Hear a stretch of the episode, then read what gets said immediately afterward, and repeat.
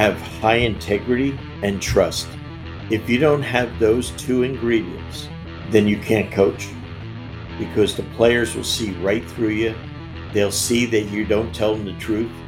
And if they can't trust you, the same relationship you have with friends, your spouse, if you, if there's no trust there, you have no relationship.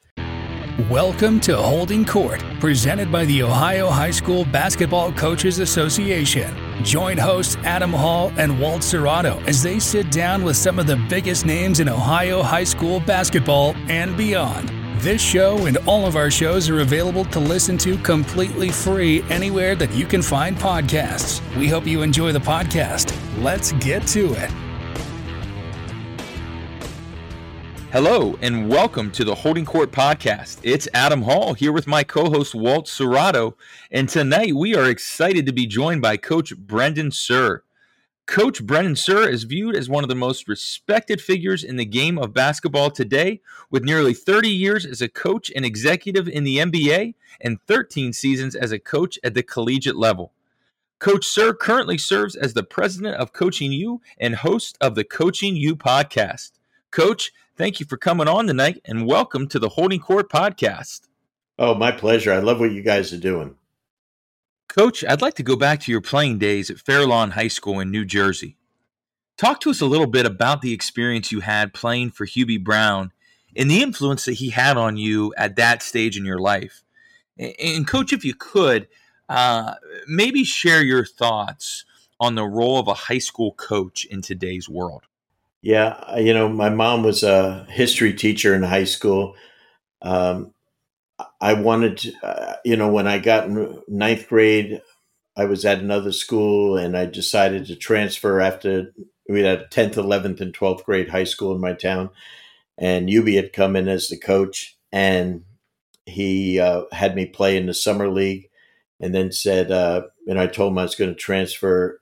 And he immediately uh, took me to five star camp, the very first year of five star basketball camp. We had 48 campers. Okay. Imagine that 48 campers. And uh, after being with Hubie for one year, I just, I said to myself, uh, I had, you know, when you're going, when you're in 10th grade, you don't know what the hell you're going to do in life. You know, who cares? You know, just trying to get up the next day and function. And, uh, you know, and all of a sudden I had this incredible teacher who was the football defensive coordinator, was the head basketball coach, and was the head baseball coach.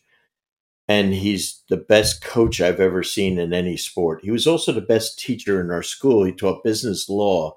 Very unusual to have a subject like that in a high school. And you couldn't get into his class. That's how great he was. And so you were mesmerized every time that he spoke. And I had never seen anyone like this. I was in awe and obviously I was young. I didn't have much experience to, you know, what a good coach was or anything like that. But I knew I would love to be a coach after having him. So my belief has always been that the the high school coach, the great high school teacher, is the most influential person in a young person's life. So I wanted to be like Hubie. I wanted to just be a high school coach. That's all I wanted in my life. That was my goal. And I I purposely uh, had signed at a, a, a school, but it didn't offer PE, and I couldn't see myself teaching English or history. So I went to a very, very good Division two school, and you know, a, a national contender that was near my home because it was the best PE program in the country. And I said, you know what? I, I, wanted to teach that because I knew I could teach that. I couldn't teach English or history, and and uh, my mom you know, even after coaching for 30 years in the NBA, she said to me before she passed years ago, she said, you know, you, you disappointed your father and I, you never did what you went to school for. You never taught in high school. I said, mom, I coached over 30 years in the NBA. Yeah, but that's not what you went to college for. You know, I said, but, uh, but that's what I wanted to do. And I think it's an incredible thing. And uh, literally, it's the only thing I haven't done in basketball, you know, and, uh, I, I regret it because I, I went right from when I was 21 right into college coaching. I didn't even graduate from college. I had two months to go to graduation. Dick Vitale hired me to go to the University of Detroit when we only had two assistant coaches.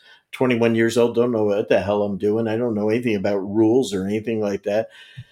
But I worked for him in the summer as a counselor at his camps, so he knew me. And that's the other thing I always say is you never get a job with a resume, you get it through relationships, through contacts and stuff like that. So, but Hubie was the greatest coach when I worked with him with the Hawks, and I know I'm going ahead. Ted Turner, who was our owner, uh, offered him the job to be the manager of the Atlanta Braves, and he, and he took it. And we were he was going to coach. I didn't know if Fratello was going to be the third base coach or anything, but then uh, the commissioner of baseball, Bowie Kuhn, said, "No, you can't coach an NBA team and a Major League Baseball team," and they wouldn't let him do it like the day the day of the game because uh, we're right in the middle of the season. So I just love Hubie. He's 88 years old now, and when he's on ABC or A- or ESPN, it's a clinic every night.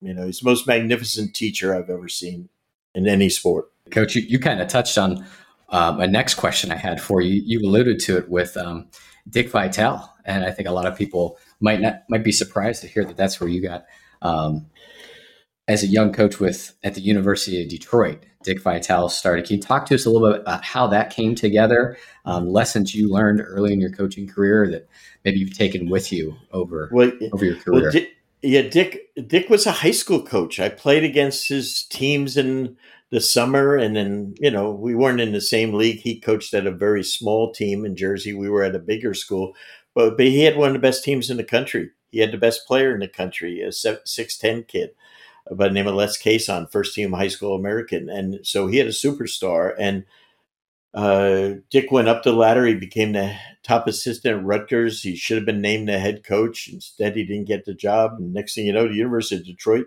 who was a program in tremendous turmoil, hires him because he's a great recruiter. Only problem was Dick and I had never been to Detroit. we didn't know our way out of New Jersey, and I remember we went to you know I, I went there. You know I'm 21 years old. It's April 1st. You know kids didn't sign letters of intent till April 15th. Of, you couldn't. There was no early signing period, and uh, the good news was that I had a couple of kids from Five Star Camp that were some of the best players in Michigan, and uh, literally, this is how different it is. We literally got to Detroit News and Free Press and looked at the All State team, and that's how we recruited. literally, we we had no idea what the hell we were doing. We didn't know anyone. You know, I, I don't. You know, I knew a couple of players there, and uh, my first player, one of the first players I went to recruit was this kid by the name of Tony Dungy at Jackson Parkside High School, who's an All American, All State football player, All State basketball player. He wanted to play both in college, except the University of Detroit didn't have football. so I went to uh, see him, and this is like the April 7th. He's going to make his decision a week. And uh, Michigan and Michigan State is where he wanted to go, and they wouldn't give him a scholarship for football or basketball. And uh, so I, I, went to the principal's office. I said, "Can I talk to Tony Dungy?" And she said, "Why?" I said, "I'm 21. I look like I'm a senior in high school." And she, I said, uh, "Well, I'm recruiting him at University of Detroit." And he comes down and he says, "I'm not interested in the University of Detroit." And I said, "I got this guy in the car. He's the new head coach, Dick Vitale. And if I can't have you talk to him, he's probably going to fire me." He said, "Really?" I said, "Please, just talk to him." That was my recruiting pitch back then. And Tony was great enough to sit there, and Dick came in like a tornado and just just goes on about how great he is, how great the school is. I don't even know if we had even seen the school, and uh, and he says, "Well, I want to play quarterback, coach, at University of Detroit. You don't have football." And Dick says, "I'll get them to put football back in," you know, and uh, you know, and uh, but to this day, Tony and I are tremendous friends, and he now tells the story when he's on the banquet circuit.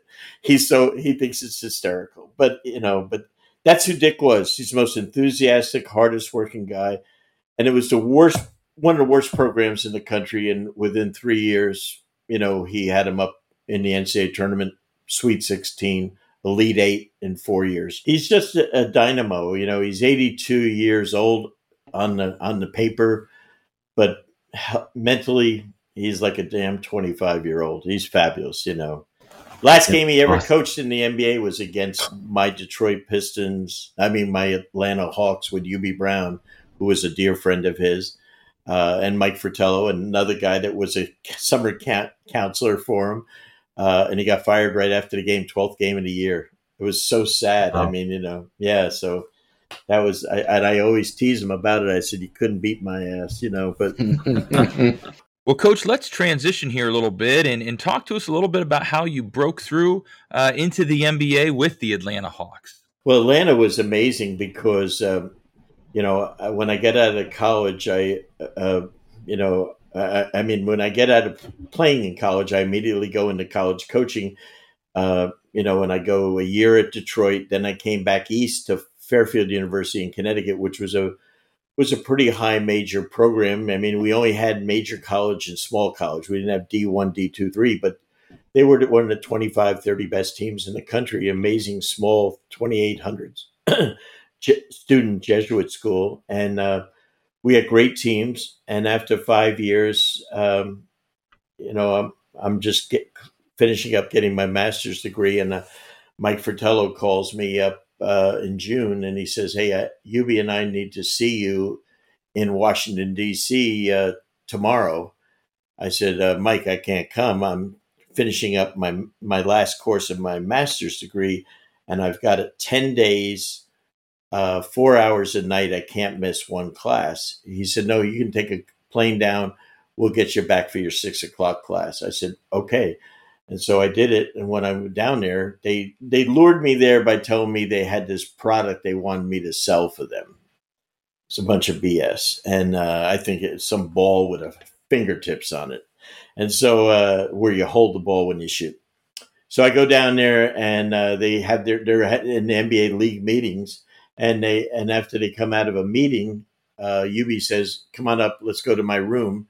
Fratello, myself, and Hubie go up there, and Hubie says, uh, uh, listen, uh, Frank Layden, uh, who was his roommate in college at Niagara, just left to become the general manager of the New Orleans Jazz before they moved to Utah.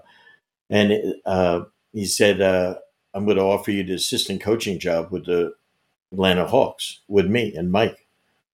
And I, am telling you, I almost fell off the bed, and because uh, I didn't know damn thing about the NBA, I didn't know anything, and uh, and he's and like with that, if you ever know anything about Hubie, he a big thing about Hubie is everything's on a yellow legal pad, and he, he pulls out a yellow legal pad and he says, "You're going to get a three year contract, thirty five thousand, thirty seven five, and forty thousand he could have told me I would have had to pay him and I was coming, you know. And he said, you know, and, and you're going to get a car, you're going to get this and that. I'm like going, I think I was making $11,000 at Fairfield. I was like, I couldn't believe it. And so he says, is that all right? And I go, yeah, it's fine. And, uh, and then I walked downstairs, take a cab to the airport. And I said, I'm in the freaking NBA. I, I mean, I couldn't believe it. I didn't know what the hell. I know that's how it happened and I was in the NBA, and I know still don't know how the hell I got there. But he he he liked me as a player. When I was playing in college, he he's the best clinician, summer camp and clinic clinician there ever was. I think Hubie, and I would go around for three or four years with him and demonstrate when he would put on a clinic. And so, you know, I got to be close to him. But that's, I mean, it's the damnedest thing of all time certainly had no resume to be there, but it was amazing uh, opportunity. And uh, Fratello and I, and you know, we just got to work with the finest coach in the world, in my opinion. Well, like you mentioned, sometimes it's not about your resume. Sometimes it's right time, right place, and do you have those relationships, right? It's the whole. Yep. Well, that's the key. Yeah. So, so let's fast forward. You're with the Hawks yep. for about ten years. You work your way up the ranks, become assistant GM, which is no small feat. Um, seems like you're on the fast track to become the general manager. Right. And then you get a phone call from a guy named Chuck Daly with an offer to help coach the Pistons. Can you talk to us yeah. about how you made that decision, what how that went down?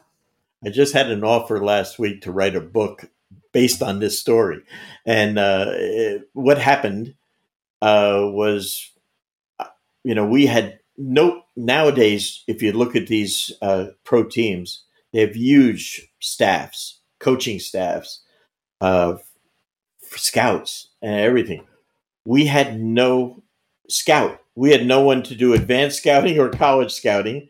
We had two assistant coaches, and I was the only person in the front office because my president, Stan Kasten, was the president of the Hawks, the Braves, and the Atlanta Thrashers, our NHL team. We owned all three. and so I was running basketball. And what happened is that now, you know, I'm out scouting for Mike, uh, you know, some NBA games that they have coming up. And a couple of them were at Det- against Detroit. And Chuck I'd known since I was 15 years old, since I was a high school sophomore. He was a college coach, and you know, I would, I would, you know, when first time I was at Five Star, Chuck was an assistant at Duke, and so that's when I got to first meet him. And uh, so, you know, we were we had really became, you know, we're close friends, and uh, we we went to dinner when I was scouting one night, and then uh, he called me up on New Year's Day and said, uh, "My assistant coach Dick Versace is going to be named the head coach in three days with the Indiana Pacers."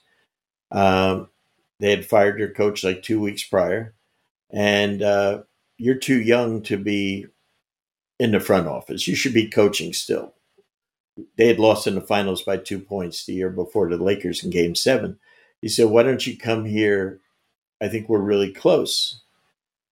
And I, I was so stunned by it. I said, "You know, geez, Chuck." I said, "I didn't know what the hell to say." I said, "You know." and he's very close friends with Fratello, and uh, and I, I said, well, I gotta I gotta talk to Mike, but I said also you got to have the general manager Jack McCloskey call Stan Kasten and ask permission to talk to me because I'm under contract, and so they did. And Stan Kasten's also from New Jersey, so he's a little bit of a wise ass. So when they call and ask for permission, he says, "Sure, you want me to take him to the airport to send him there?" You know, being a, being a wise guy. And they said, "No, that's fine. We're coming down tomorrow to talk to him." and that's what happened. And I went out to, to dinner with Chuck the following night in Atlanta for four hours. And uh, it was the most honest, brutal conversation I've ever, all time. And he was magnificent. I'm basically at the end, I said to Chuck, I said, Hey, I don't want to screw up your team because the Hawks and the Pistons hated each other. We had really had rough playoff series.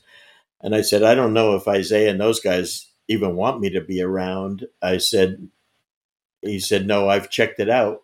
They want you. So I said, Okay. Um, so now I I went to Fratello and said, Hey, he's the best man at my wedding. And I said, Mike, uh, I said, they've offered me this job. And he says, Why would you ever take that? I said, They just offered it to me. I've never gone in for an interview in 10 years. I said, Your buddy, your boss gave permission to talk to him. I said, I'm going to have dinner with him. And then uh, the next day, which was Tuesday, uh, they made they called, made an offer, and they back then the salaries of assistant coaches in the NBA were pretty low, and uh, the top assistant in Detroit was making eighty thousand, and I was making a hundred with the the Hawks, and uh, the first offer from the the uh, Pistons was one hundred twenty five thousand, which I said, "Damn, they're serious." And I said, uh, I can't take it. My wife works and she'll have to quit her job. So I said, I wasn't negotiating. I just was honest. I said, I can't take the job. And, uh, and I thought they'd say, okay, that's fine. And uh, it was the best thing I've ever learned. And I use it in negotiating all the time. When you want something, Jack McCloskey said, okay, give me the number you want. And I said, I am screwed right now. I am screwed because whatever number I tell them, they're saying yes. So I said I want two hundred thousand plus a playoff share. There's no assistant coach. There were head coaches that weren't making that. And I said two hundred thousand plus a full playoff share. And they goes, okay, done. I didn't know Chuck Daly was making two twenty five, you know, and uh, and and so it happened like that, and I didn't know what the hell to do now, and so it was done and uh, it's the best thing I ever did in my life. Absolutely the best thing in my life I've ever done. And I love the Midwest because of it. I, I've been in Detroit, but there's nothing like Midwest. People are great, whether it's Ohio, Indiana, Michigan, Wisconsin. They're they're phenomenal places, and and Detroit is fabulous. And so it was just incredible. And so it changed my life as a coach being there with those incredible players, with maybe the greatest coach in NBA history, in my opinion. And coach, we'll get into some of those teams here uh, in a little bit, but I'd like to take the opportunity to spend just a little bit more time talking about Coach Daly. You know, I recently reread the book Daily Wisdom, which was written by Pat Williams. And for the listeners who may not be familiar with the book, the book contains 52 Chuckisms, which were expressions that Coach Daly would use quite often. Uh, expressions such as, you know, the best asset a coach can have is selective hearing.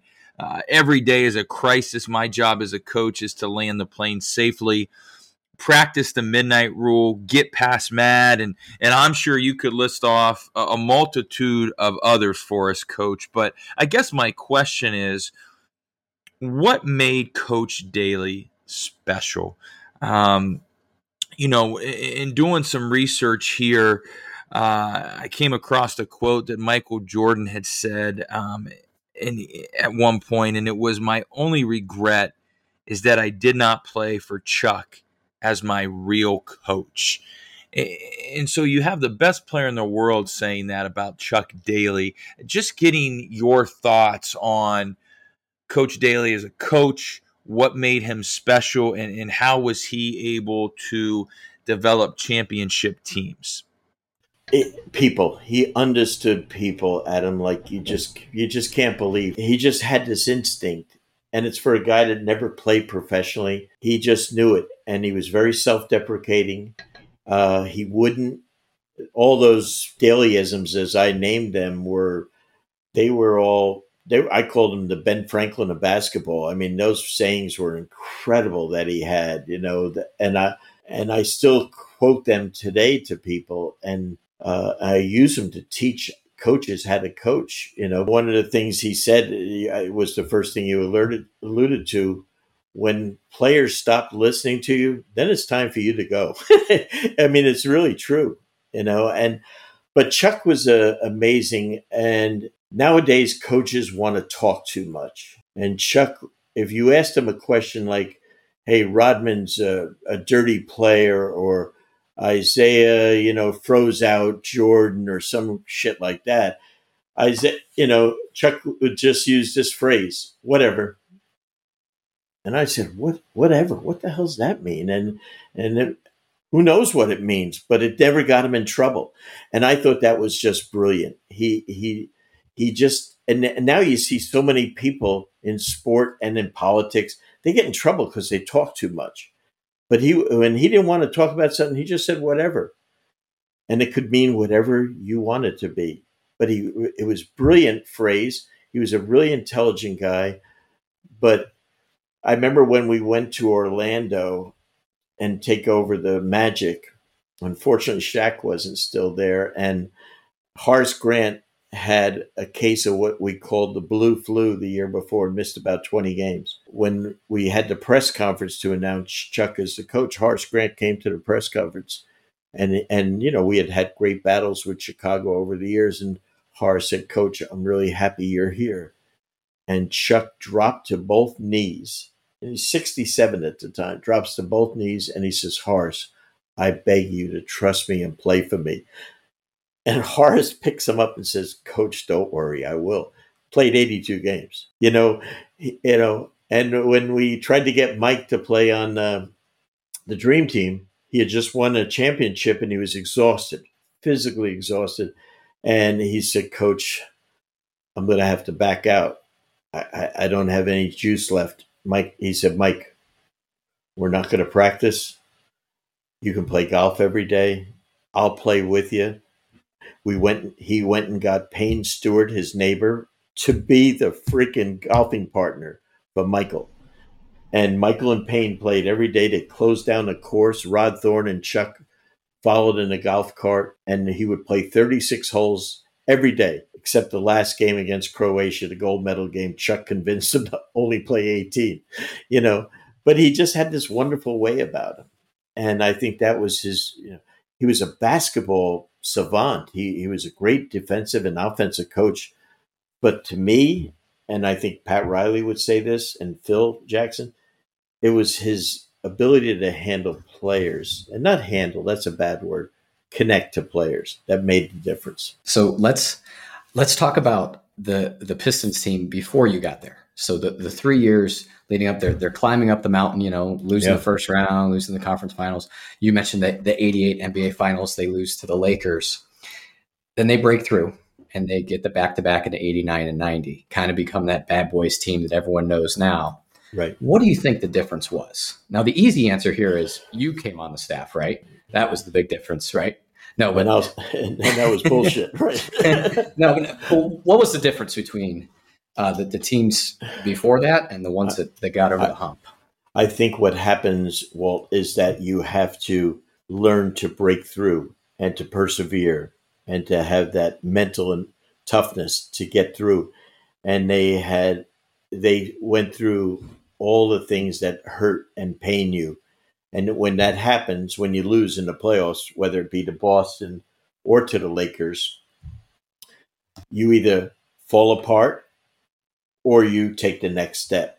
And each time they took the next step, which is a tribute, obviously, to the leadership of the coaching staff, to the front office, but most importantly, I think Chuck would say it was because we had great internal leadership. I don't know of any team in any sport where you win big without internal leadership. And by that I mean it's and it's not Michael Jordan. It's not Isiah. It's collectively. So we had like on our championship teams, we had six guys that were leaders, and everyone led differently. Laimbeer was a very vocal leader, super intelligent. Uh, you know, you had Joe Dumars who never said a word, but led by doing the right thing all the time. You had Rodman who just competed like no one had ever seen. And Vinnie Johnson was just one of those guys that, you know, uh, put me in the game and I will I will get it done. I mean, and and then in practice, I think is another key thing. Nowadays, you know, teams don't practice much. I'll be honest. We practiced, and when we practiced, Vinnie Johnson, for instance, felt that he should be a starter. He thought he was better than Dumars, and so every day Chuck convinced him that make practice your game and he would annihilate Isiah and Joe every day in practice. I mean, he, I mean, torture him because that was his game. And Isiah's playing like 35 to 38 minutes a game, so he's exhausted. And Joe's playing minutes because we have three players that were rotating. And Vinnie just came in and he was going to show every day that he was as good as those guys. And I and and and then you had on the bench, you had Rodman, John Salley, and James Edwards. Those guys are all starters on any other team. And I think that's what happened. So you had people pushing them every day. And I think that if you can have that, when you have good guys that you don't need your starters to win, that's when you're really special. Well, coach, speaking of special teams, and and I can see you got that team hanging on your wall there right behind you. Uh, you had the opportunity to to serve on the coaching staff for the 1992 Dream Team, arguably the most recognizable team uh, that the United States has ever had in the Olympic Games. And, and if you don't mind, uh, we'd like to ask you a couple questions about that experience. And the first one being uh, outside of Isiah Thomas, and we'll get to him in a little bit here. Uh, was there anyone else that you feel got left off of that team that should have been a part of it? People don't realize, you know, because they see Christian Laettner on team, they said, "Well, shoot, he's not good." What happened was the first time we ever let professional players play in the Olympics, not not the U.S. FIBA, and the USA basketball made a rule that we must put one collegiate player on the team, which was kind of stupid, really. But I mean, like you know, so we're going to put a twelfth man on. Okay, great, and we must have two collegiate coaches on the coaching staff. Mike Krzyzewski, the young kid out of Duke, uh, my friend Mike, and uh, PJ Carlesimo.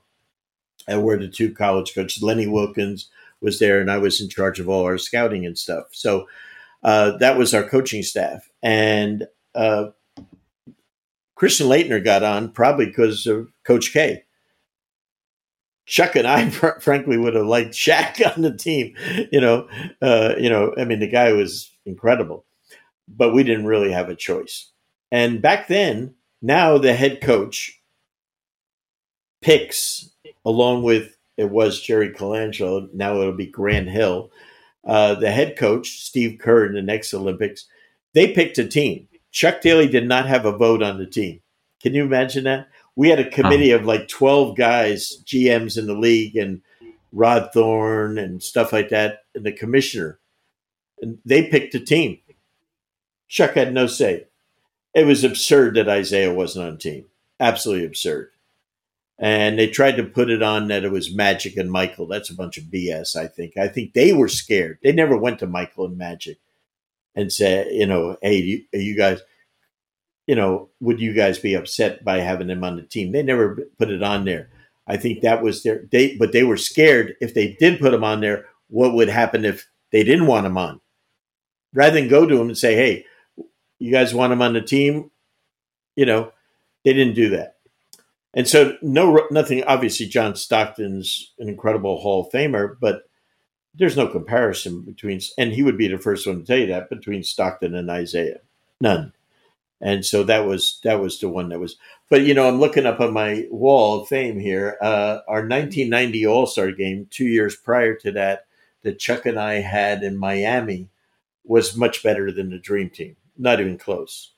I mean, I mean that that team would have killed the dream team because Larry Bird was healthy back then. He was not healthy during the Olympics. And Stockton had basically almost like a broken leg, so he he was not healthy. But we I'm looking at it now. Scottie Pippen, healthy Larry Bird, my man Dominique Wilkins, who was absolutely the deal. Robert Parish, who was the chief, was great. Charles Barkley, uh, Dennis Rodman, uh, Isiah, Reggie Miller, Kevin McHale, who was incredible, and uh, Jordan, and uh, you know, and Dumars. I mean, it was absolutely the twelve best players I've ever seen on a team together. You know, and that was in Miami, uh, and that was the East All Stars. But they were so much better, uh, you know, than the Dream Team, and not even close. I mean, I, I, really think they would have beaten by 25 points. I mean, that's how much better they were. So you briefly alluded to it, um, the, the freeze out story. And I, I think uh, maybe some of our younger listeners might not be quite yeah. too hip to the story. And I, I, think there's been a lot of rumors that have. What's your perspective on it? Because the story well, goes. yeah, go ahead. So the story goes 1985 All Star game, Isiah Thomas orchestrates freezing out Michael Jordan, which to think about that happening today is unfathomable. And, and, Michael Jordan has, has maybe been quoted saying that was kind of the genesis of their their rivalry through the years. And then obviously walking off the court in the 91 uh, Eastern Conference finals. What's your perspective of, of that? Well, that regarding out? Yeah, regarding the freeze out, I didn't coach that game. I coached 88 and 90, but uh, the freeze out was a bunch of BS because Isiah barely played in the second half of that game.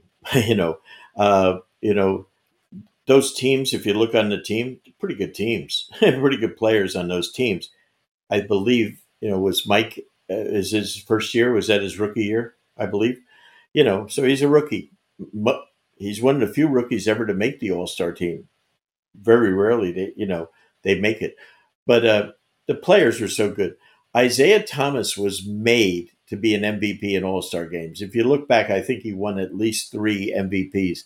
You know, guys like him and Magic, LeBron, uh, Steph Curry, certain guys with a style of play, they're just made because Isiah back then in the summer times they would play barnstorming basketball, and he and Magic would barnstorm throughout the Midwest playing, and they would put on a show. So Isiah in that type of a setting was incredible because he could make the great passes, but he could also score 30 or 40 points. Uh, so he liked to star in those games. But Isiah's been, for me, a 30 year business partner, friend. I know the man too well. He would never do that to anyone, number one. That's not who he is. We have great respect for Michael. Uh, walking off the court was kind of an unusual thing. After you know, Michael you know, had gotten his ass whipped by us for several years, you know, for like seven years. And uh, I think our record against Michael at one point was like 35 and 10, you know, Pistons over them, over Chicago with Mike. And finally they broke through, you know, when they were going to sweep us, they were up 3 0. And the morning of the elimination game, he, or the day before, he made an announcement in his press conference that the Pistons were bad for basketball and it will finally end tomorrow. And so that really affected our guys that they were pissed at him. Uh, as the game was going to end, our our locker room, unfortunately, we had to go past the Bulls bench. So our players would 10 seconds ago all got up and started to walk, including the coaches. We started to walk towards to walk off the court as the buzz. It was a 20 point game and all of our starters were on the bench. And I'll never forget it. I think it was Mike Mathis, the referee, sees our players walking and he blows the whistle and stops the game because he sees them. He doesn't know what the heck's going on. And our players just keep walking and they never stop. Chuck, myself, our other assistant, Brendan Malone, John Salley, a couple of us stopped and shook hands. But you know, four or five of the starters were pissed at them and that, that they wouldn't, you know, they wouldn't respect them. That like Boston had done uh, to the Pistons when they won, Boston respected them, wished them well, and vice versa. When you know the Pistons had lost to the Celtics, they had respected them. So that's what that was about. It's regrettable, but I I, I coached Michael's two sons in college, Jeffrey and and Mar- Marcus. And I tell Michael all the time, I said, Mike, it's freaking 30 plus years ago. like, let it go, man. and sure shit, there's the last dance and it's right back up there. Well, I didn't know the little bit about the referee stopping the game. Yeah, sure Mike that Mathis, didn't help. That didn't oh no, it's no. I mean, if he just let the game go, they yeah. would have just they would have crossed, and and and they got all bent out of shape about it. But literally one week later, they beat the Lakers in four four four one, I believe. Right? Was it four one or four zero? I'm not sure. I think it was four one. Yeah, yeah, I think it was four one. And when they won the championship, they never shook the Lakers' hands. They celebrated, which is what you're supposed to do. They celebrated. But the starters on both teams were on the bench because it was a blowout. But the Bulls were on the floor. The Lakers were on the floor. They win the game. They throw the ball up in the air. They hug each other. The Lakers walk off the court. You know, this is not the NHL, you know, where we have handshake lines and shit. This is not Little League, you know. We don't hug and kiss like they do now, you know, after every game. So, Coach, I just got done reading Scottie Pippen's book, Unguarded, and, and have read Jack McCallum's book on the Dream Team. And obviously, there was some references to the Dream Team in The Last Dance. And I just want to ask about a couple scrimmages that took place uh, prior to you guys starting to play in the Olympic Games. And the first would have been against the collegiate players. And, uh, you know, in The Last Dance, they, they kind of portrayed that first game uh, that you guys ended up getting beat, they, they, they portrayed it in a way that Coach Daly wanted to get beat. W- was that the truth? Yeah, I was in Zaragoza, Spain, scouting the European Olympic qualifying, and uh, and I called back, you know, to tell them, you know, and uh, I remember uh, PJ Carlesimo said to me, uh, "We got beat today by the uh, college kids." This, you know, I said, really? And what happened is they didn't have anyone that could keep Bobby Hurley in front of them, you know, and they had a nice team. They had Bobby Hurley, Grant Hill, etc. And they just, uh, they just beat him. And, but at, you know, when I talked to Chuck two days later, I didn't call him that day. Uh, I said, what happened? And he said, uh, I said, I knew what he would do. I said, uh, so what do you do when you're lost? He said, see you tomorrow at 1030, guys. All he's, and that was how he treated a loss in a regular season. He would never say anything much other than when we would meet for practice the next day. Uh, he was really exceptional. Uh, nowadays, you see coaches screaming, yelling, berating players and stuff like that. He knew that until you watch the film of a game, sometimes you can really inflict scars on your players. So he just he knew that this team was so good. It might be the best thing ever possible for them. He was right. Uh, uh, the next day, without saying much, he just said, "Let's," you know, you know, said, "Here's who's going out there." Next thing I know, they played a, a half, and it was thirty-eight to two was the final score. And so, you know, that's pretty good coaching. better playing, better playing.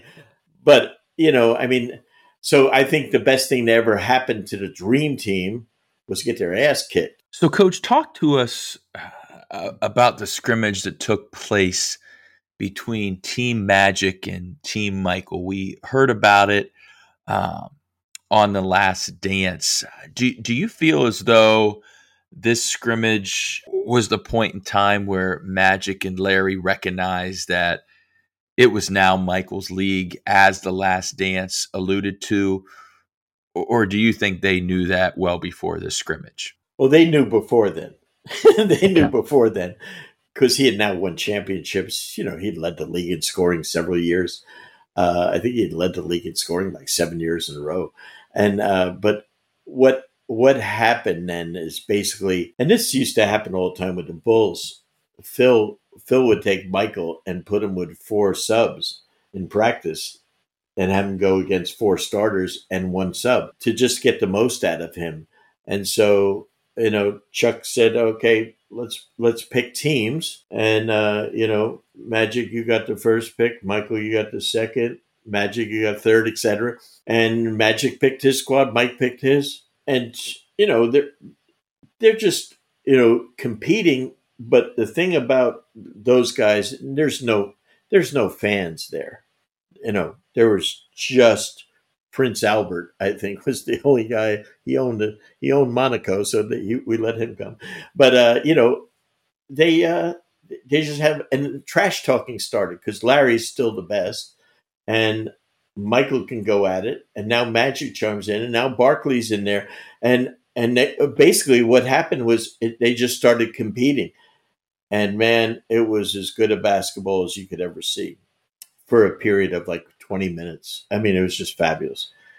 Because again, you know, people don't realize we had about five days of practice to get ready to play in a tournament in the Americas up in Portland. We pr- trained in San Diego, went up to Portland and had to play eight games, went 8 0.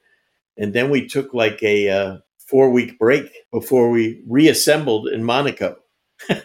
and now to practice for a week before we play because we had to qualify because we had lost in the 88 Olympics in South Korea. And so that's what happened. And uh, so, you know, you're trying to put a team together without anyone getting hurt. Michael's already played 100 plus games, you know, and, you know, and so the other guys in the finals. But, you know, and you only had, you had like uh, really 10 players, you know, nine and a half counting Bird. So it didn't have a deep squad, but man, when they, you know, it was funny, uh, you know, because all they did is they defended and they did they ran fast breaks. And I think our winning margin was almost 43, 47 points a game. It was absolutely incredible. You know, nothing like it is now. Most of the teams were just more concerned about getting autographs and pictures than they were competing if the Russians and Yugoslavians had stayed together as one country, it would have been a different deal because those were incredible basketball powers, but they had broken them up. Croatia was incredibly strong. They banned Serbia from the games, uh, who had a great team, uh, a top four team. And then uh, Lithuania was uh, incredible with Marciulionis and Sabonis. But you know, you, you know, if you had the Russian team together with you know, Sasha Volkov and the guys from Ukraine, you have a fabulous team. But it was uh, it, it, it, was a great experience, and the NBA players on on all the teams played well. But we didn't have a lot of NBA players in the league back then. You know, we had Petrovic, who was going to be on our team in New Jersey, and Kukoc, you know, was going to come. Uh, Sabonis, you know, was there, and Marciulionis, you know, those were the great, great, great Dino Radja, you know, great players. And uh, but if they were all together, their countries big time, you know, big, big time stuff. So, Coach, I've listened to many of the podcasts that, that you've been a part of, and in almost every one, uh, you talk about how you don't coach players, you coach people. can you expand on that a little bit for our listeners? And maybe before you do that, though, uh, talk to us a little bit about how you define coaching and what characteristics you have observed over the years that successful coaches possess. Adam, I really think it, I, I, I really try to say I don't coach basketball. For 50 years, I don't coach basketball, I coach people. And I think that's the key. I think all of us, you know, it's it's not I mean, you know, we know we coach basketball, but I think it's more important to understand that we coach people. Coaching, the art of coaching, which I think there's an art and a science. The tactics, you know, are the science, strategy, offense, defensive stuff, skill development. But the art is how we handle our people. And it's, I think it's the most important part of coaching. So I define coaching as you know, being the ability to take players where they can't take themselves. It's no different, frankly, than parenting. You know, when God gives us these little children, you know, these kids, you know, if you just let them grow up on their own, who the hell knows what's going to happen? So parents are given to them to help take them where they couldn't take themselves. And I think it's no different. And I think that's where we are. That's the art. It's the same thing a teacher does. Uh, same thing you're supposed to do in business, frankly. You know, take the people that work with you and take them where they can't take themselves by giving them leadership and manage them properly. So that's what I think coaching is. I think it's the most important thing. I, I emphasize it to coaching. You know, if you are an X and O savant, but your players won't listen to you, it don't matter what the hell you know because you're not going to get a chance to connect to them. I, I really believe that the most important thing now, Adam and Walt, is to have high integrity and trust. If you don't have those two ingredients, then you can't coach because the players will see right through you. They'll see that you don't tell them the truth. And if they can't trust you, the same relationship you have with friends, your spouse, if you, if there's no trust there, you have no relationship. So I think I I often say to these young coaches that really are they want to be the next Drew Hanlon or Gannon Baker or Kevin e- they want to be uh, a player development person or skill development coach. You can't even do skill development until you have a relationship with the player you're going to work with. It's no different whether you're a high school, college, or NBA coach. You have to have a relationship. Like Ja Morant has an incredible relationship with Taylor Jenkins and Steve Kerr has a ridiculous relationship with Steph, and so on and so forth. That is the essence of coaching. It's relationship, and it and it holds true in every sport whether you're I'm a big Ryan Day fan at Ohio State football. I study coaches in every sport, and it, that's what it's about. You have to have a relationship with these guys, or they don't get to see. Hey, I get this great passing game. I don't really give a shit because I can't. I, I don't like you, and I don't trust you, and you never tell me the truth. And so that's where I think it comes down to. Is so you have to have those things. You have to have a relationship, which you gain through integrity uh, and trust, and about caring about the people that you're coaching. Yeah, absolutely, coach. Uh, the old saying, they, they don't care what you know until they know that you care, right? Exactly. I mean, uh, like you said, it, it applies to so many walks of life, but especially coaching.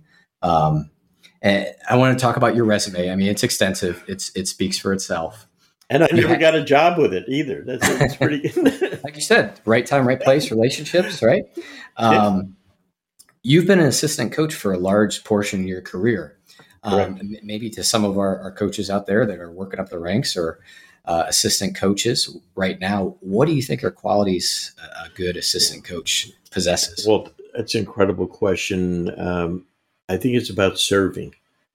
I, you know, I serve my head coach. I serve my players. Uh, when I was a professional coach, I served the owner I worked for.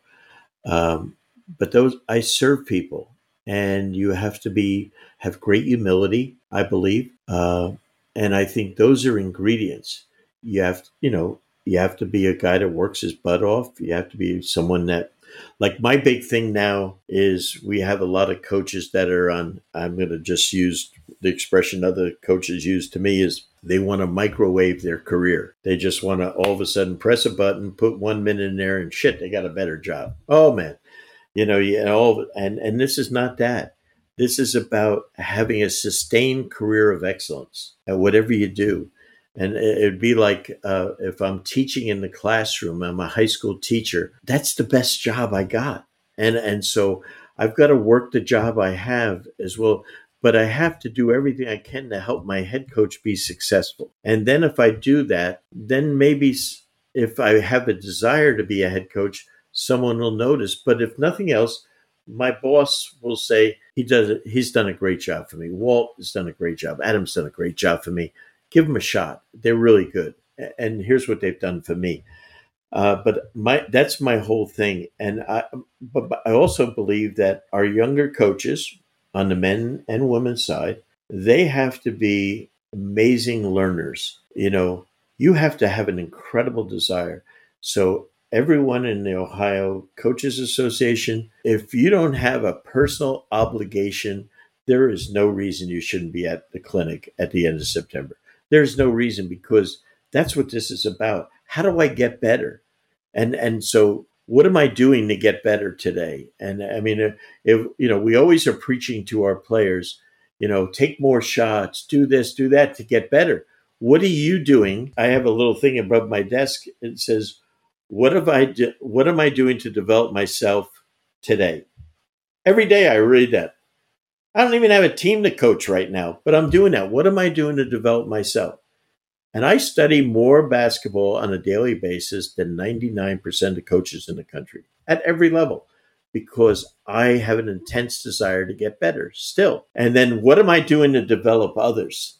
What am I doing to develop other people? Whether it be in my case, what am I doing to develop coaches? What am I doing to develop players? And that's where you should be thinking about and what am I doing? Who am I learning from? Who am I studying? There's a lot of ways to learn and study. So I do get better, you know, and I, I think, but just to sit there and think osmosis is going to make you better, it ain't happening. Not happening. So uh, that's my big thing to you. No, I, I love what you said about, you know, so many people want to microwave their careers and it goes outside of coaching, right? I, I think it's this, absolutely this, epidemic we kind of have in our society now where it's instant gratification. We want to skip steps, and and that kind of goes right into the, the, next question I had. I, I had heard a previous uh, interview you had where you you talked about um, you know our, our, better players, you know whether it's high school, whether it's college, having kind of one foot out the door. You know, your better high school players, they just want to get to college.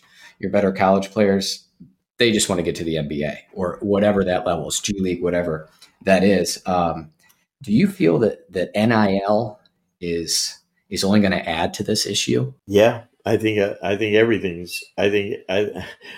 I think it's kind of right along with our country. Our you know our country's so screwed up right now. I mean, I mean, you know, every now and then, you know, I'm, I'm like every American. You know, I consider myself patriotic. I love this country. I'm thankful for it. Uh, it's given me the best stuff. But I mean, the United States of America, not the divided states of America. How can we not be together? I've traveled to like 70 countries in the world. I was in Russia 10 times while it was communist with the Hawks. Uh, our owner, Ted Turner, we, we did the Goodwill games. We had CNN in the middle of freaking Moscow. I had carte blanche. I've been to China 17 times. Okay every time I get home, I say, "Oh, baby, this is great. Oh, it's great going to Italy. It's wonderful going to some of these other places. But man, when you get off that plane and you're back in this country, ain't nothing like it. Except we're doing our damnedest. You know, it's like we got a 30 point lead and we're trying to blow it every day here in this country. And boy, it pisses me off. You know, I live in, you know, down south in Louisiana. The gas this, today was two dollars and literally, when I stopped, went in to pay, this person says, "Freaking inflation is killing this country. The, the Democrats are ruining this country." The gas is now it was it was four fifty. Now it's two ninety nine. I mean, I mean, like okay. I mean, like, you think people, the Democrats want to charge more for gas? I mean, what what's wrong with us? I always say, and and this is my only political thing. If the politicians were high school, college, or professional coaches, I'm not sure there'd be one of them that could keep their job, wouldn't get fired for performance, right? I mean, you know, if we had a record like they have, I mean, think about it. We have to perform every day, or else we have consequence of our actions. Those people, they can screw up, they can not do anything. They can just all they can do is bitch and moan, and they're fine. That's not the country I was. I was. I was. I grew up on. Enough of that Sorry. No, no, that's okay. That's and okay. I am independent. I am not Democrat. I'm not. Re- I used to be Republican for tax breaks, but not anymore. well, one thing I, have enjoyed, um, you know, listen to your interviews and, and podcasts you've been on was, I think, kind of this underlying theme about coaches being able to minimize their ego.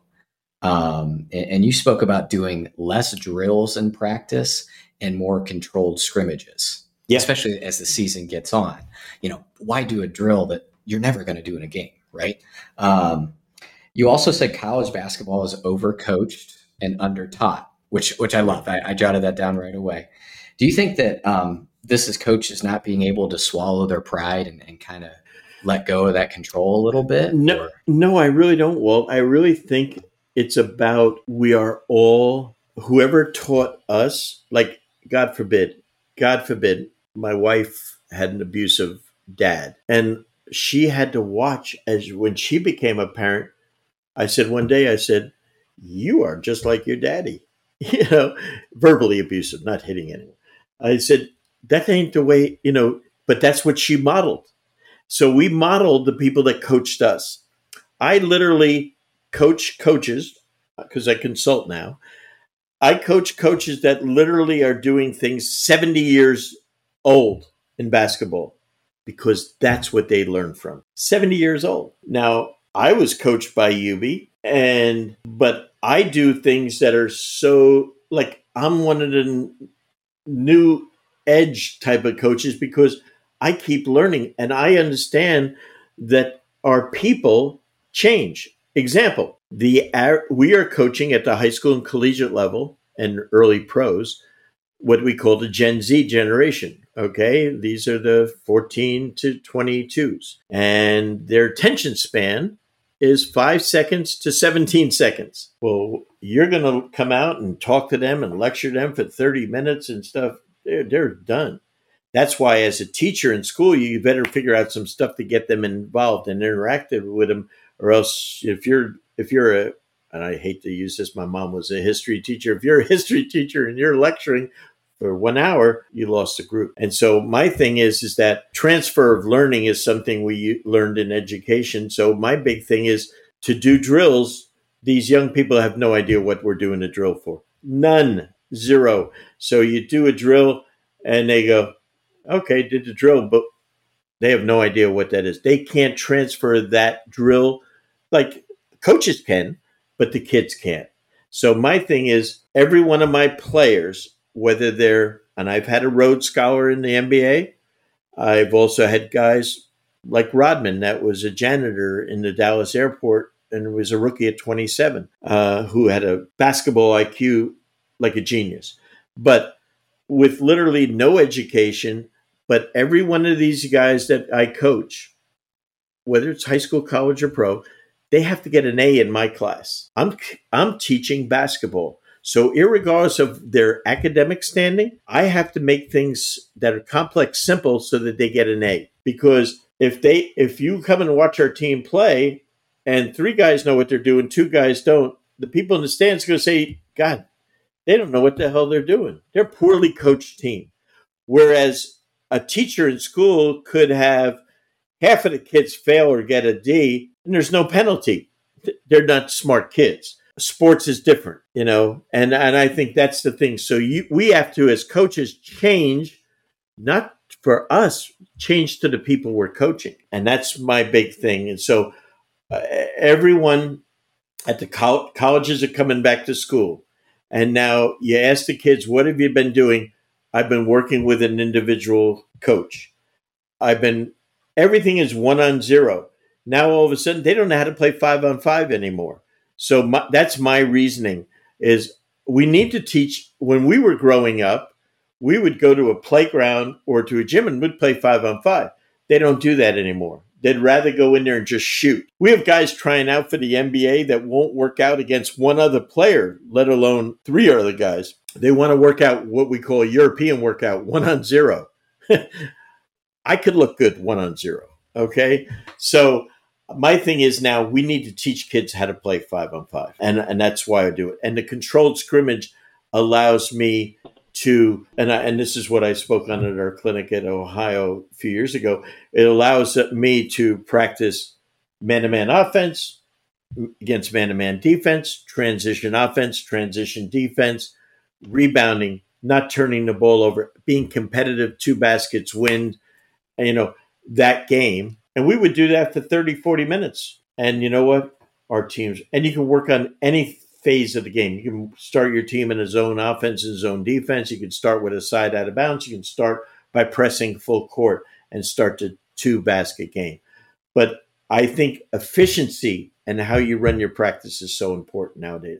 Yeah, coach, you know, just curious your thoughts on how many areas do you think coaches should really focus in on and and and try to be great in those areas? You know, we all as coaches can fall into the trap of wanting to do so many different things that we just become average or good at those things instead of great at just a couple things. So maybe give us your thoughts on that. Well, you know, I, I you know I, I lost a, a, a, dear friend, and the game lost a dear friend in Pete Carril two, a couple days ago, and I can remember going to see Pete in clinics, but also going down. My college, high school coach after UB was a player at Princeton, a thousand point scorer, and I'd go down and watch, watch practice.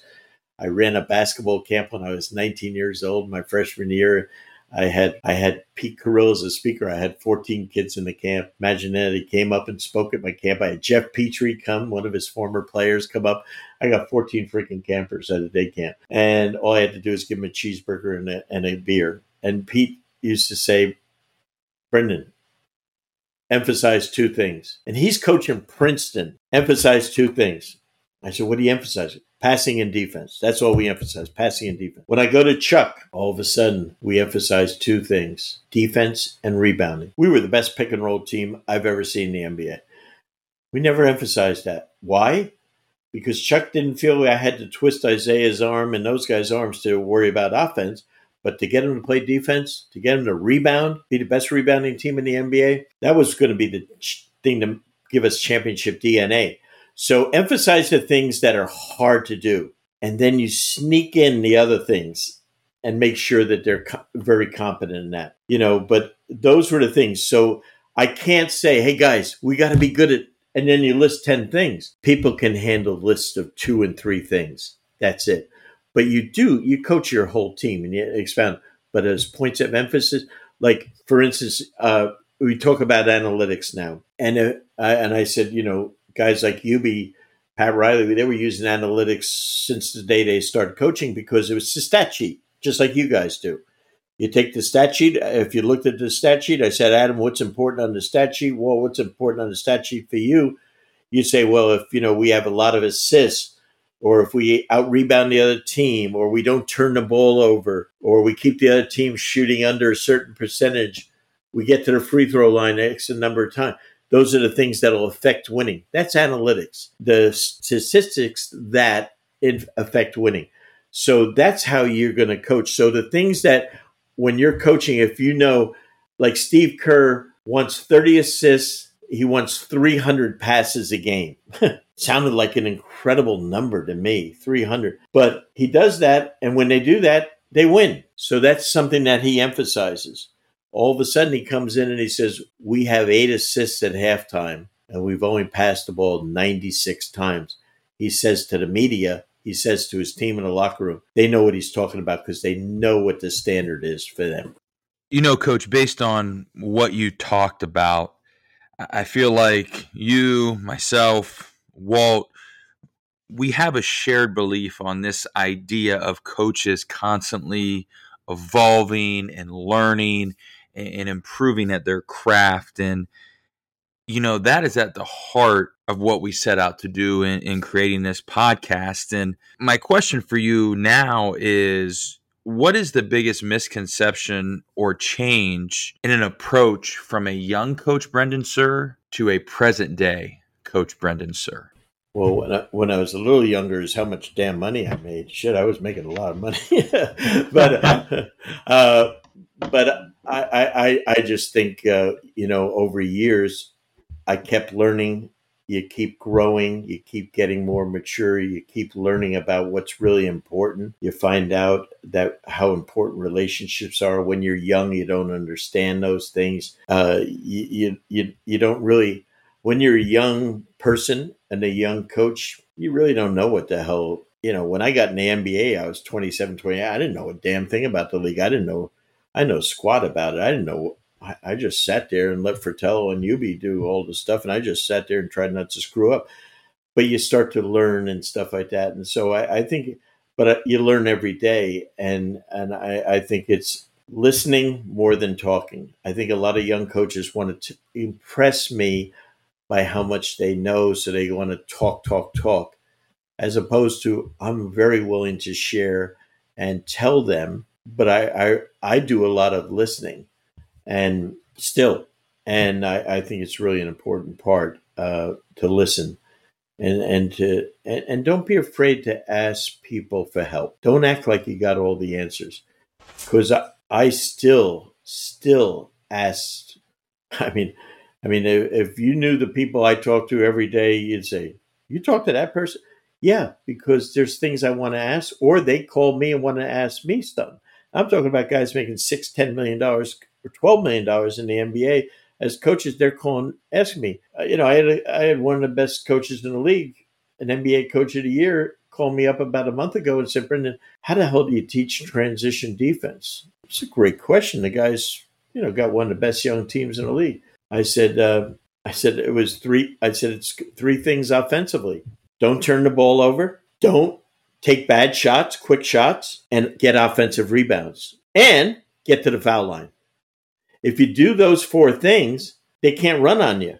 If you get an offensive rebound, you know, if you get fouled, if you don't turn the thing over, and if you don't take quick bad shots, you got a chance of you don't have to worry about getting your ass back. You just you helped yourself by the way you played offense. He was only thinking about the shot goes up, now I got to get back. It had it, it's he was missing the most important elements the biggest problem in the NBA right now in the style of offense, they're all running what we're calling five out offense. And if you see in the summer league, you got five guys outside the three point line, they're shooting.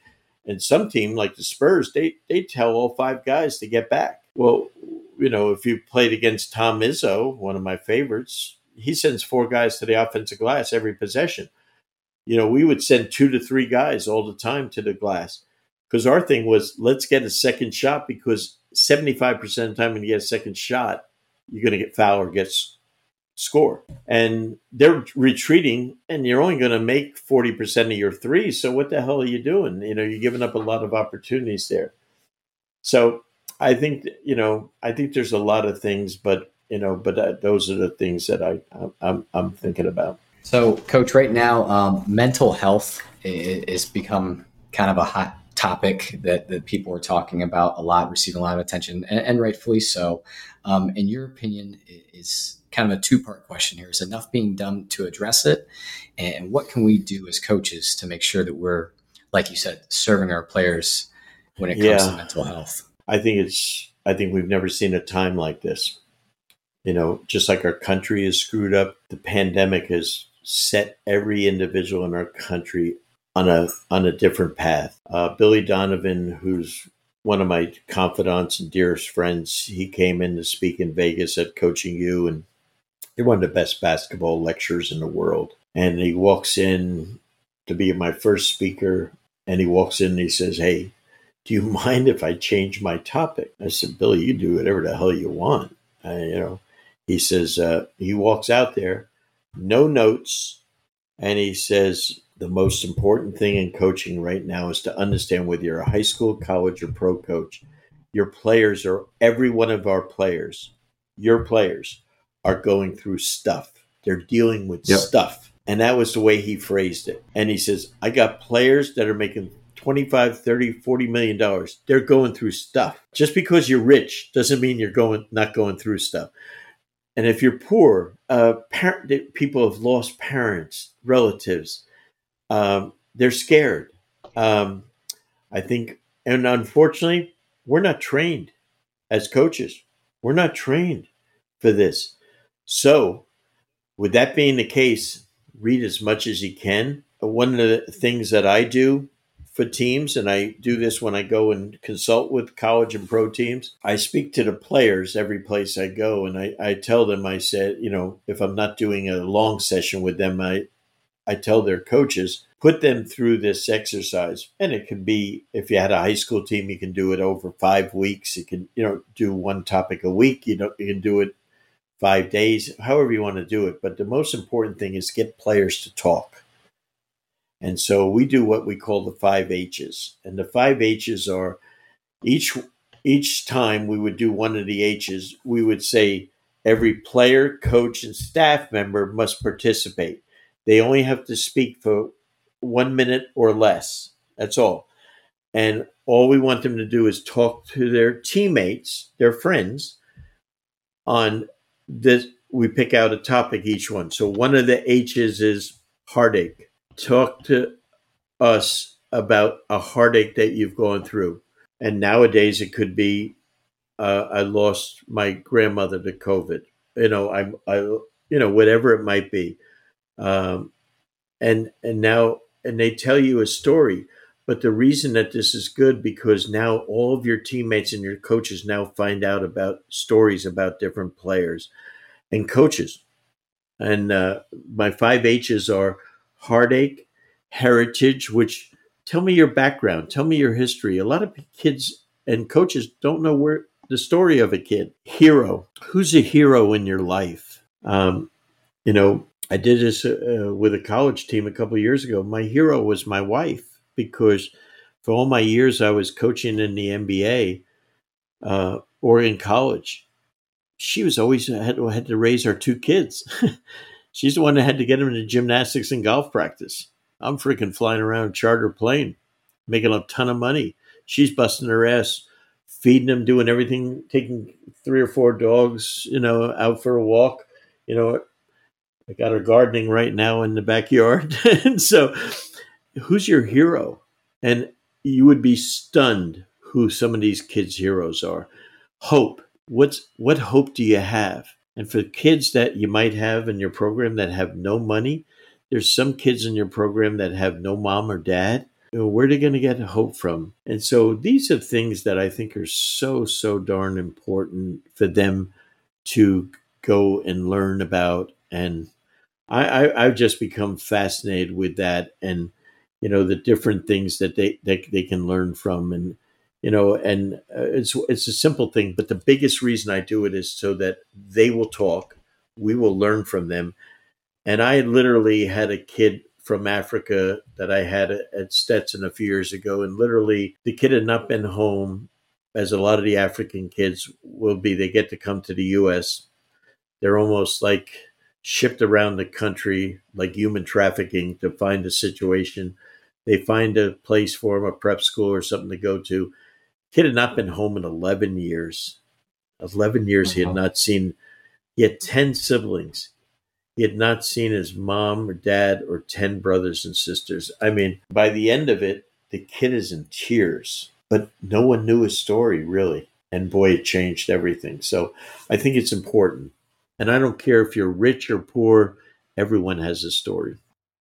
Coach, now we'd like to transition to a segment that we call Triple Threat where we're going to give you three topics and let you share your thoughts, ideas, experiences, and or suggestions with our listeners.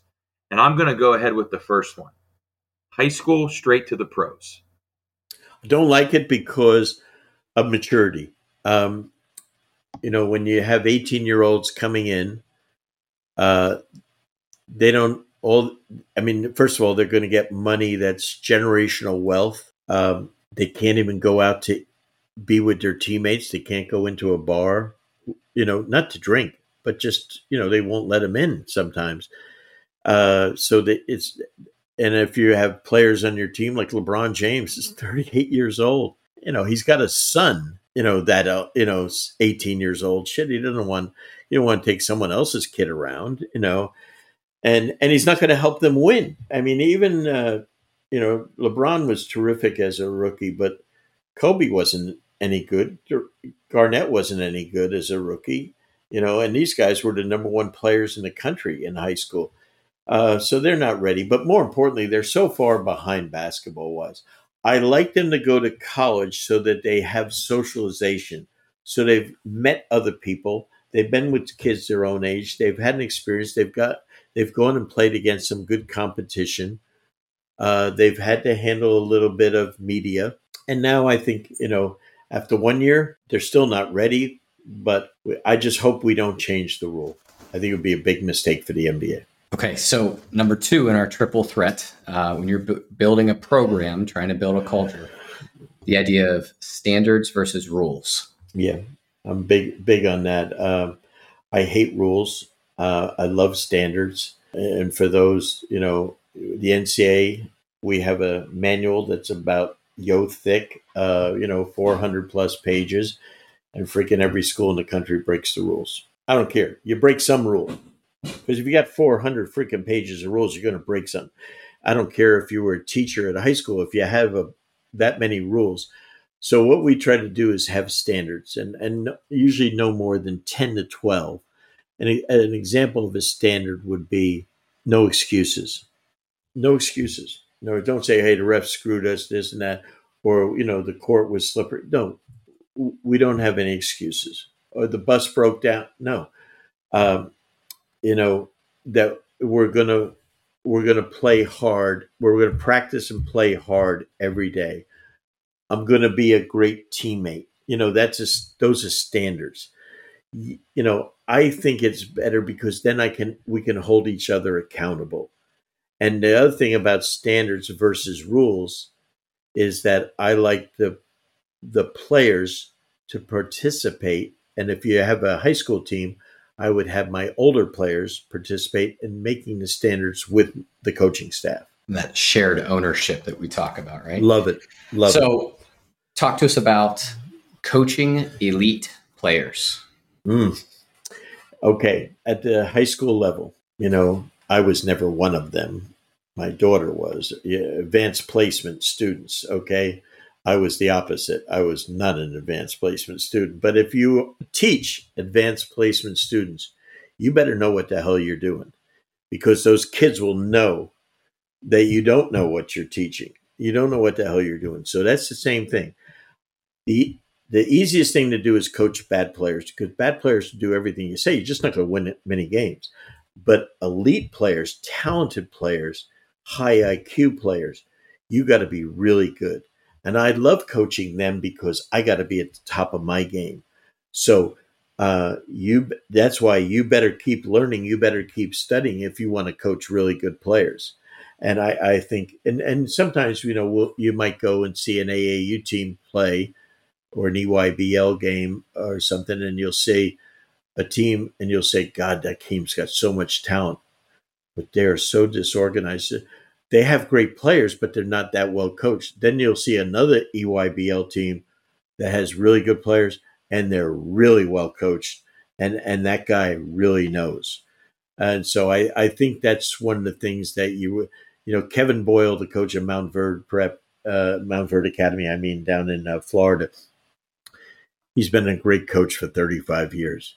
He's now coaching the best players in the world, high school players, and it's and he is the right guy to do it because he is a he's a world class master coach, and that, and so he fits that profile perfectly, but not very few people can, and so you have to raise your game to coach elite players. Coach, this has been great. Really enjoyed it. And Walt and I have one more question for you. But before we get to that, uh, we just want to thank you for coming on the show tonight, uh, spending some time with us on the Holding Court podcast. To us, this speaks to you as a servant leader by your willingness to give back, by sharing your experiences with the game of basketball. And we thank you for that. Oh, it's my pleasure. That's I love to do it. So, coach, at some point, all of us are going to have to hang up that whistle for the last time. And as you reflect on your 40 plus years in the game of basketball, how does Coach Brendan Suhr want to be remembered? Uh, someone that tried to help other coaches, help other coaches get better. My my desire in this world is that someone, when I was a young coach, helped me, spent time with me, took time with me when I asked them a question, or when I was a counselor at camp. You know, we used to, you know, have a little clinic at night, or we would talk basketball, and coaches would, oh, some of the older coaches would spend time and tell me, answer questions that I had, and so my whole thing is, I really have a burning desire not just in the United States, but around the world to really improve coaching. And I think, because I think coaching, I think a coach is the most, I think it's one of the greatest professions in the world. And, and parenting is coaching, as I mentioned earlier, teaching is coaching, it's helping guide people. And so I think it's so noble what we do. And, and so I encourage, and it's, it, it has such a good it's such a great word to coach someone. Uh, it's just, it's a wonderful thing. And I just want to help people get better. And so if we can do that, because if I can help coaches get better, they're going to help players get better. And what, a couple of, you know, one of the pro- programs that we had in trying to institute coaching in China was that the coaching wasn't good there and they wouldn't allow us to really go in and, you know, do the coaching program that we needed to do there because the players weren't getting better because the coaching wasn't good. We're now in a venture now where we're trying to do the same thing in Africa. Fabulous talent. Kids have a burning desire to get better. And we want to take the coaches in Africa and make them better so that they can better serve their players. And it really is around the world. So if we do that, I really believe that through sport, and I've seen it, you know, when you know when Russia and we used to do the goodwill games that the friendships that we have made from players. I always say the problem is in in our world is not sport it's not players it's not coaches it's governments. Okay? The players are great the coaches are great it's governments screw it all up. And so i think if we can really help people sport is one of the greatest ways I think to help people and develop friendships around the world. And that's that's kind of my mission right now in life is to really help do that throughout the entire uh, a global atmosphere. Hey, once again, a special thanks to Coach Brendan Suhr for coming on to the podcast tonight. And Coach Suhr uh, has actually provided an exclusive offer just for OHSBCA members. Right now, all members are eligible to save 40% on the all new Coaching U Plus. You can access the entire Coaching U video library anytime, anywhere, and on any device. Our expanding video library is equipped with strategies and concepts taught by some of the best coaches in the world, allowing you to learn and grow as a coach on a year round basis. If this interests you, make sure to check out our show notes where you'll be given a link to gain access to this great opportunity that Coach Suhr has provided. Thanks for listening to Holding Court, presented by the Ohio High School Basketball Coaches Association. Make sure you subscribe so you don't miss any future episodes. In the meantime, keep up with us on Twitter and Facebook at Ohio BK Coaches, on Instagram at OHSBCA1947, and online at www.oh.nhsbca.org. Until next time.